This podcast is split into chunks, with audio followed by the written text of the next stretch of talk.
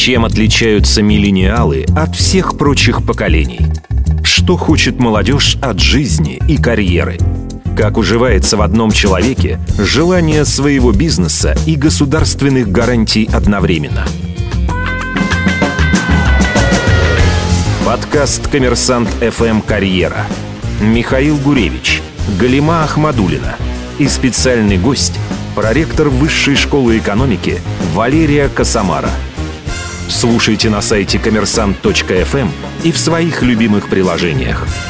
Всем привет, меня зовут Михаил Гуревич, и это «Коммерсант Карьера». Слушайте нас на Apple Podcast, Google Podcast, ВКонтакте, Soundstream, Яндекс Музыка, Букмейт, Литрес. И делайте это все на сайте коммерсант.фм. А вместе со мной подкаст ведет Галима Ахмадулина, хедхантер и создатель ресурса galima-hr.ru. Привет. Привет. В твою очередь Хочу представлять представить гостью нашу и гостью тему. сегодня. Валерия Александровна Косомара, проректор Высшей школы экономики и руководитель Олимпиады «Я профессионал». Студенческая олимпиада. Студенческой. Собственно, о студентах и о профессионалах мы сегодня поговорим. Интересует нас молодое поколение профессионалов, которое принято нынче называть миллениалы. Кто такие миллениалы?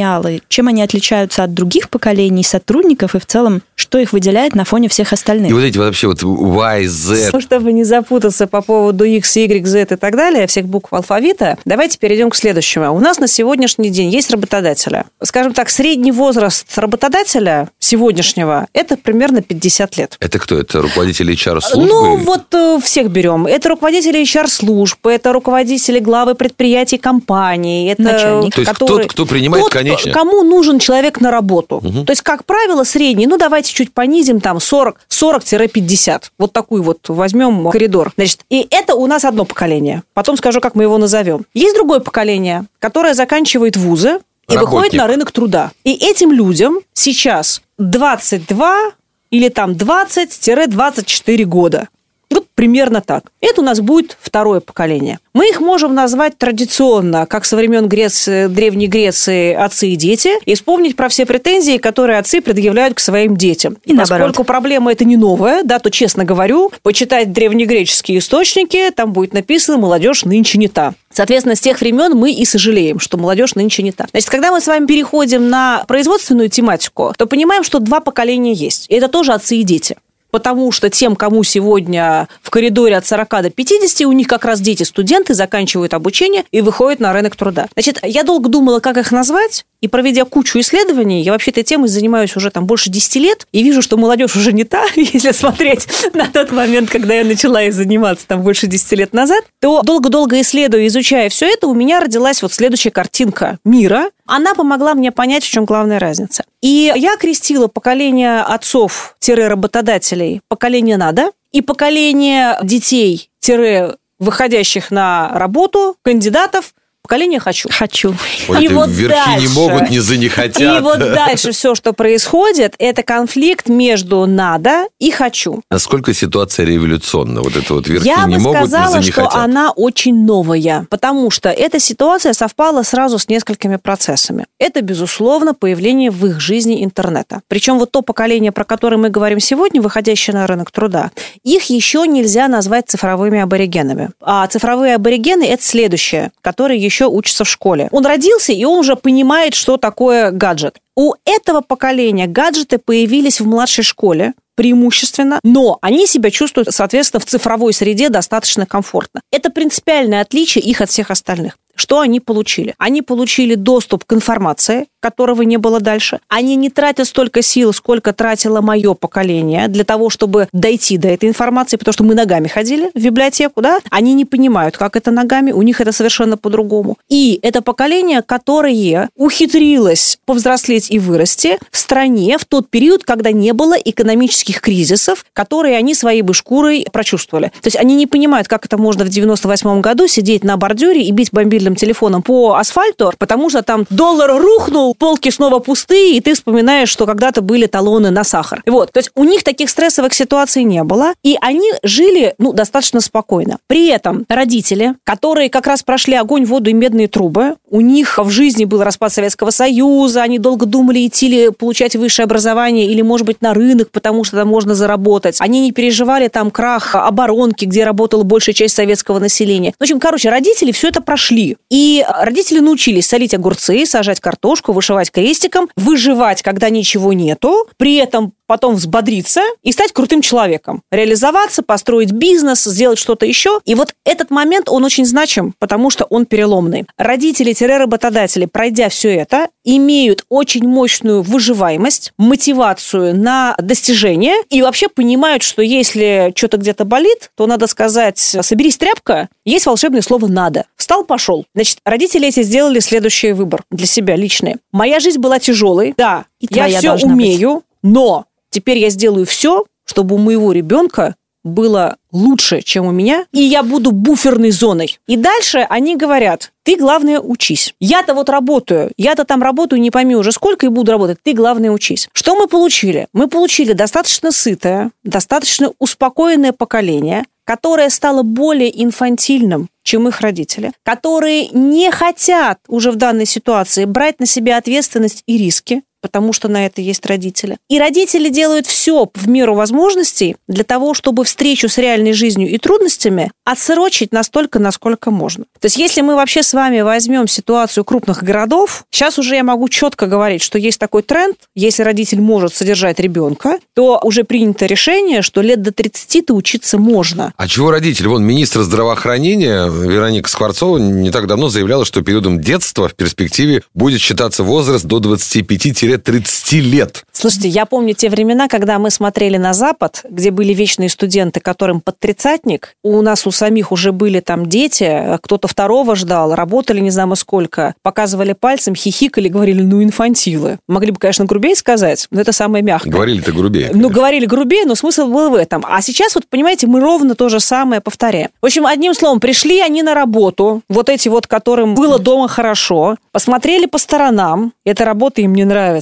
Потому что, первое, у них нет мощной мотивации ломать себя и чего-то здесь вот корячиться. А во-вторых, у них есть очень мощный запрос на то, чтобы было красиво. Потому что, живя с гаджетом и находясь в своей вот этой виртуальной среде, они настолько привыкли, что в любой момент, когда им что-то не нравится, они из офлайна уходят в онлайн и уходят в ту среду, которую они сами себе создают. И там есть все, что они хотят. Музыка, видео, фото, Инстаграм. И они на сегодняшний момент, нет такого вот ощущения, воспринимают жизнь вообще как Инстаграм. То есть ты же подписываешься на то, что тебе нравится, Ну да. и сам формируешь свой контент, и потребляешь этот контент. Приходя на работу, ты можешь оглянуться и сказать, что-то у вас офис какой-то неказистый. Или что-то как-то мне не драйвово у вас. Какое-то задание дали тяжелое, длинное, сложное. Пойду-ка я от вас. А насколько Вопрос. вообще вот эта ситуация отличается кардинально от ровно такого же конфликта, который существовал в прошлом поколении? Вот насколько, правда, это принципиально новая ситуация? Слушайте, она новая по одной простой причине. Если вы сейчас поговорите со своими, например, сверстниками или даже с, скажем так, 30-летними, то, скорее всего, вы встретите ситуацию, что если вам не нравится нынешняя работа, то перед тем, как, например, ее бросить, вы начнете искать, Да, куда вы перейдете. конечно. А вот для миллениалов это совершенно не обязательно. С легкостью бросают работу и говорят, что-то мне нужна перезагрузка. Ты спрашиваешь, а сколько ты будешь перезагружаться? Ну, не знаю, как получится, но пару месяцев точно надо.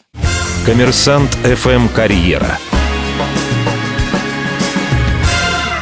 Когда миллениалы выбирают новую работу, какими ценностями они руководствуются? Вы сказали, что им важно, чтобы было красиво, и я так понимаю, что это относится не только ко внешним атрибутам, не только к красивому офису. Дима, очень хорошее уточнение. Это вообще поколение, у которого появилось такое понятие, как самореализация, и оно у многих стоит во главе угла. Конечно, оно в большей степени затрагивает, опять же, ребят, которые заканчивают престижные вузы, которые чувствуют себя, в принципе, конкурентоспособными и не боятся выйти на рынок труда. Но сама реализация, она касается очень многого. Чтобы мне было интересно, чтобы я чувствовала, что я приношу пользу людям. В какой-то момент, например, я встречаюсь с ребятами, которые принимают решение уйти с работы, это табачная компания, потому что они не хотят работать в этой сфере, потому что у них случился, вот переклинило за здоровый образ жизни, и теперь хотим пойти вообще куда-то связанное с экологией. Или человек принимает решение, что он хочет уйти из а, банковского сектора, потому что рутинная работа, при этом хорошая зарплата, социальный пакет, готов уйти с понижением заработной платы, Чтобы но чтобы интересно. чувствовать, что я приношу пользу людям А пользу обществу? пользу, да. То есть для них становится все более значимым общественно полезное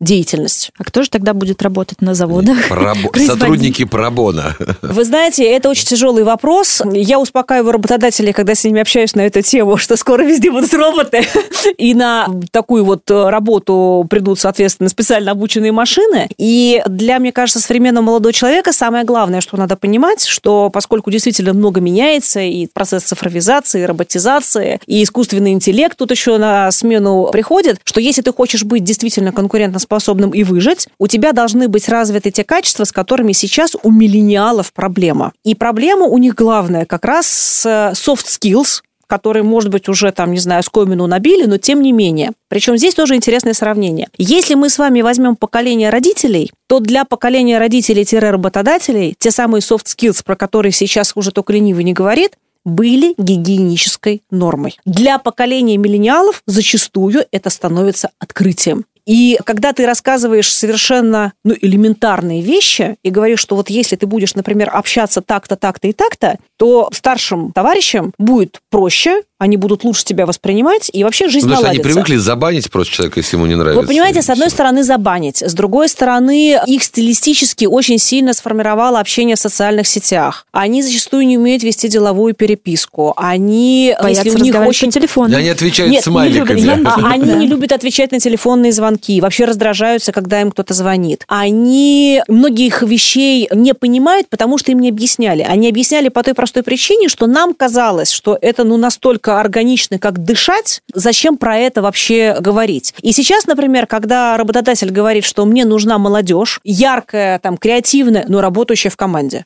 И для многих ярких и креативных это является камнем преткновения. Он говорит, я не хочу работать в команде. А может, тогда имеет смысл создавать для вот этих молодых креативных какие-то отдельные подразделения? Сейчас ситуация какая? Для большинства работодателей уже абсолютно понятен этот вызов о том, что, конечно, можно закрыть глаза на молодежь, но ты от нее никуда не денешься. Ну, вот, но когда они приходят все-таки в коллектив? Тяжело бывает. Очень разные коллективы. Вот, например, я вижу, что по стране очень часто школьные коллективы педагогические выдавливают ярких молодых, потому что приходит яркий, драйвовый, молодой, он пришел в профессию, причем хочет и любит эту профессию, но все так устроено, что он не может поменять под себя среду. Он мучается максимум, там, я не знаю, два года, три года, и понимает, что нет. И когда, например, меня молодые педагоги спрашивают, а что нам делать, я говорю, ребят, ну либо собирайте команду и давите массой, вы должны стать преобладающей массой, чтобы вас услышали. Или, например, когда мы видим а, особенно региональные какие-то компании, производства, где вообще очень возрастной контингент. И более того, работодатель очень доверяет самые там какие ответственные процессы, особенно это наблюдается сейчас в инженерных специальностях, людям, которым либо совсем уже предпенсионного возраста, либо уже пенсионного возраста, но они надежно работали. И вот это возникает вопрос разрыва, потому что в связи со всеми нашими катаклизмами во многих специальностях этот разрыв произошел. Не произошло поколенческой передачи вот этого опыта, информации, наставничества. 40-летними провал, 30-летние не всегда туда дошли, а 20-летние вообще в ту сторону не смотрят. Не смотрят. Я нашла исследование, в котором говорится о том, что у молодых специалистов есть цель развиваться в качестве экспертов в своей профессии. Ну, скажем, тот учитель, которого вы привели в пример, даже если он самый лучший учитель, в какой-то момент ему придется руководить людьми, он будет взаимодействовать с коллективом, а вот те самые soft skills и управление людьми у молодого поколения, миллениалов, они страдают.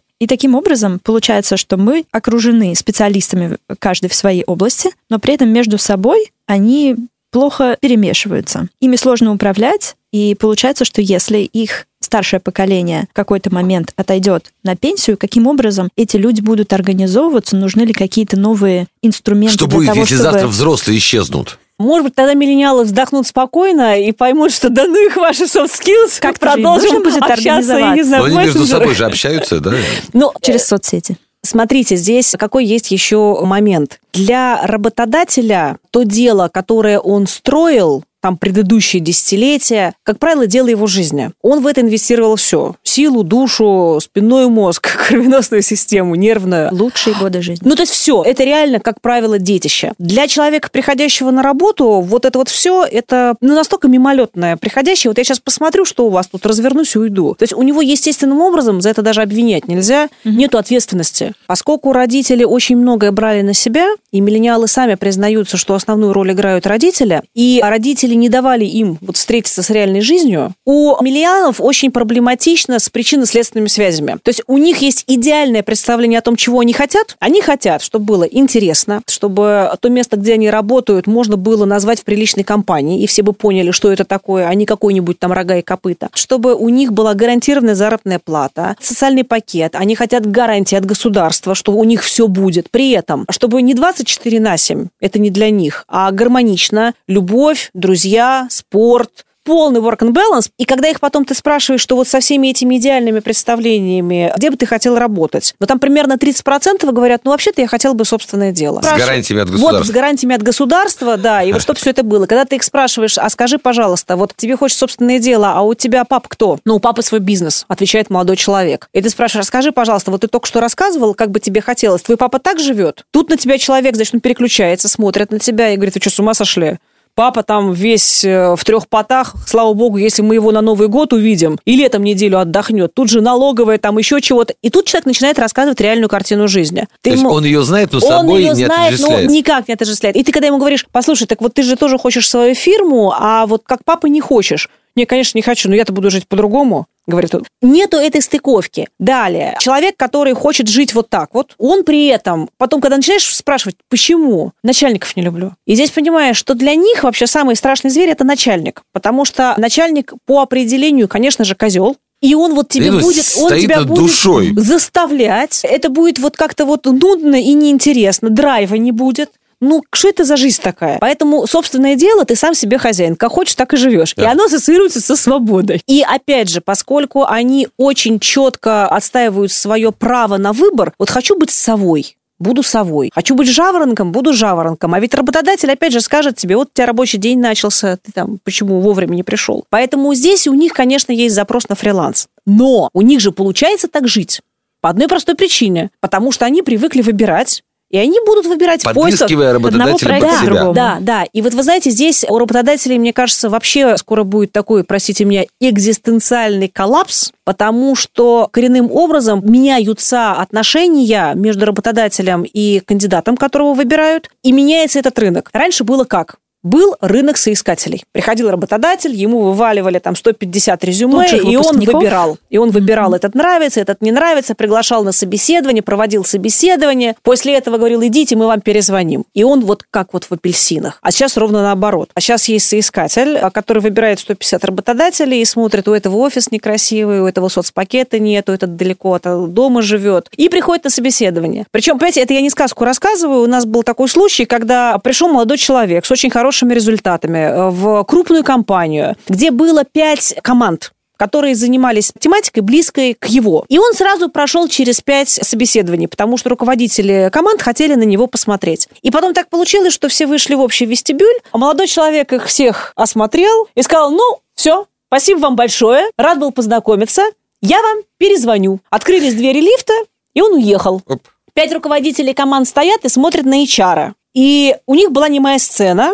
Один быстрее, значит, пришел в себя и говорит, я что-то не понял, что сейчас было. Значит, HR подхихикивая, отвечает, говорит, а что было вам непонятного? Вас пятеро, он один, пошел выбирать. Когда выберет, с кем из вас он хочет работать, он вам перезвонит.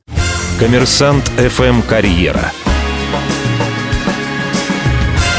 Давайте про заработки поговорим. Кажется, каждый год есть такая новость о том, что средние зарплаты в Москве, например, там, не знаю, 30-60 тысяч рублей, а средние ожидания выпускников более 100 тысяч рублей. Вот как у них это все вот в голове уживается, и в итоге на какие зарплаты они соглашаются? Вы знаете, у них действительно завышенная самооценка, как правило, потому что заниженную я воспринимаю как перевернутую завышенную. У кого-то не хватает просто смелости сказать, что я вот великий. Вот. И она, безусловно, завышенная. И здесь проблема, опять же, заключается в том, что чем больше родители, скажем так, пытались соответствовать представлениям своего ребенка об идеальных родителях, и чем больше у молодого человека было всяких материальных благ, тем, конечно, у него зарплата завышена. Чем он измеряет? Он же не измеряет средний по Москве. Нет. Он понимает, сколько стоит его гаджеты, он понимает, сколько стоит его отдых, он понимает, сколько жизни. стоит его уровень жизни. И поэтому здесь, говоря эту сумму, он же не исходит из того, сколько стоит он на рынке труда, а сколько стоит оплатить его образ жизни. Значит, э, в данном случае либо человек, опять же, встречается с жизнью и понимает, что с родителями было проще, а сейчас придется сильно упасть в цене,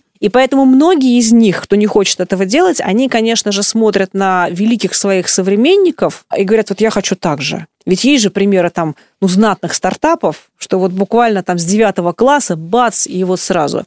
Ну, или ютуберов. Вот ну, ютуберы, кто угодно. Вот блогеры, они до сих пор остаются очень такими референтными личностями. И, опять же, для людей неопытных им кажется, что ну, что они делают? Да ничего не делают. А денег гребут просто миллионы. Вообще, да. вот. Соответственно, есть такие примеры, я бы сказала, растлителей молодежи, которые показывают, что не надо карабкаться по карьерной лестнице, а можно сразу вот так вот бац-бац, и все у тебя уже, да. Ну, как них получ... приходит, например, на собеседование? И предлагают в три раза меньше. Сейчас молодежь можно разделить четко четко на две группы. Первая группа молодых людей – это которые были вынуждены, поступив в высшее учебное заведение, чемодан, вокзал и другой город. Жить в общаге, подрабатывать на то, чтобы выжить, и когда родители помогают минимально, и ты понимаешь всю ответственность за себя, что у тебя тут и сессия, плюс носки постирать надо, молоко прокисло, холодильник пустой, на работу бежать. Вот, в общем, нормальная жизнь во всех ее прекрасных проявлениях. Вот тут ты все понимаешь. Если ты остался дома и сначала ходил в школу, а потом точно так же пошел в институт, потом точно так же пошел, не знаю, там, ну, в аспирантуру, еще куда-то в магистратуру, у тебя вообще ничего не поменялось. И мотивации у тебя мощной нету.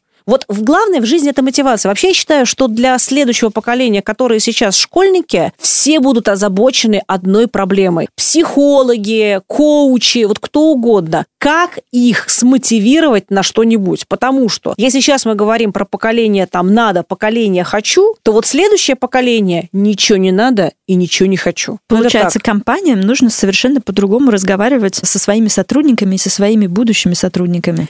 Совершенно верно. Надо переходить вообще на совершенно другую систему мотивации. Я, опять же, когда вот выступаю перед работодателями, я говорю, вы знаете, я вам скажу сейчас вещи смешные, но вы не смеетесь. Во-первых, забудьте про длительные проекты, когда вы, например, в сентябре сказали, что у нас проект длиной, там, не знаю, в 2-3 месяца, молодой человек его загубит. Давайте ему задачи, которые вы будете проверять минимум раз в неделю. И проверив выполнение этой задачи, придумайте, пожалуйста, ему награду. Меня так смотрит, как это. Я говорю, ну, подарите ему зайчика. Они говорят, почему зайчика? Я говорю, хорошо, бельчонка. Главное, не лягушка. Я говорю, кого угодно подарите. Они говорят, как? Я говорю, ну придумайте стикеры, придумайте систему поощрения. Работает, Работает еще как. Понимаете, а у вас сейчас весь молодой коллектив начнет собирать стикеры. Да. Как босс похвалил, виртуальная доска почета, что угодно. Это должно быть регулярно, и человек должен постоянно находиться вот в этом процессе. Геймификация, полная геймификация, потому что иначе и вообще никак не пройдет. Не могу обойти стороной исследование Левада о том, как 53% молодых хотят уехать в другую страну. Мы проводили тоже исследование, опрашивали у нас 6 тысяч студентов по всей стране от Владивостока до Калининграда, и тоже был вопрос по поводу уехать. Для ребят, особенно те, которые чувствуют себя конкурентоспособными, у них изменилось вообще отношение к приехать-уехать делать. То есть старые устоявшиеся... Навсегда. Навсегда, чемодан, вокзал Европа, вот этого нету. Они чувствуют себя комфортно в мире, вообще на планете Земля. И для них ездить, путешествовать, это вообще великая ценность. Поэтому для них поехал-уехал, это нормально. Они так узнают мир. И вот 44% у нас заявили, что они с удовольствием бы поехали, поучились, вернулись, а получили новый опыт. И вот этот образ жизни, он им очень в кайф. Вот таких 44%. Готовых совсем уехать чуть более 20%. Но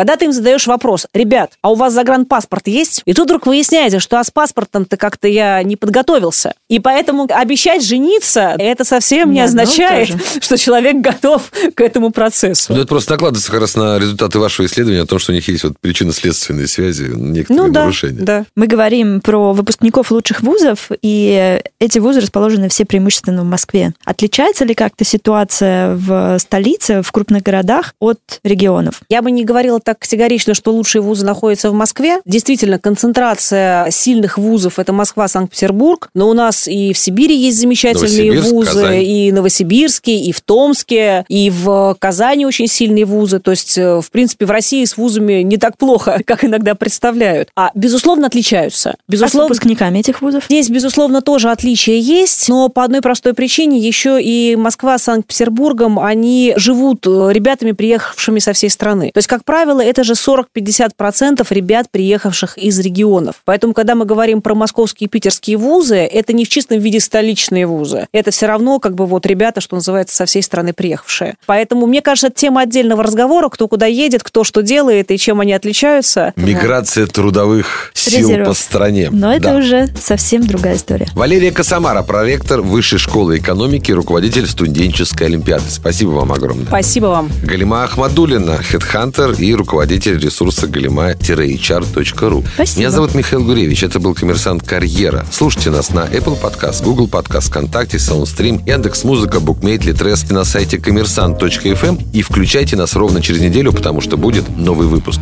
Пока. Коммерсант ФМ Карьера.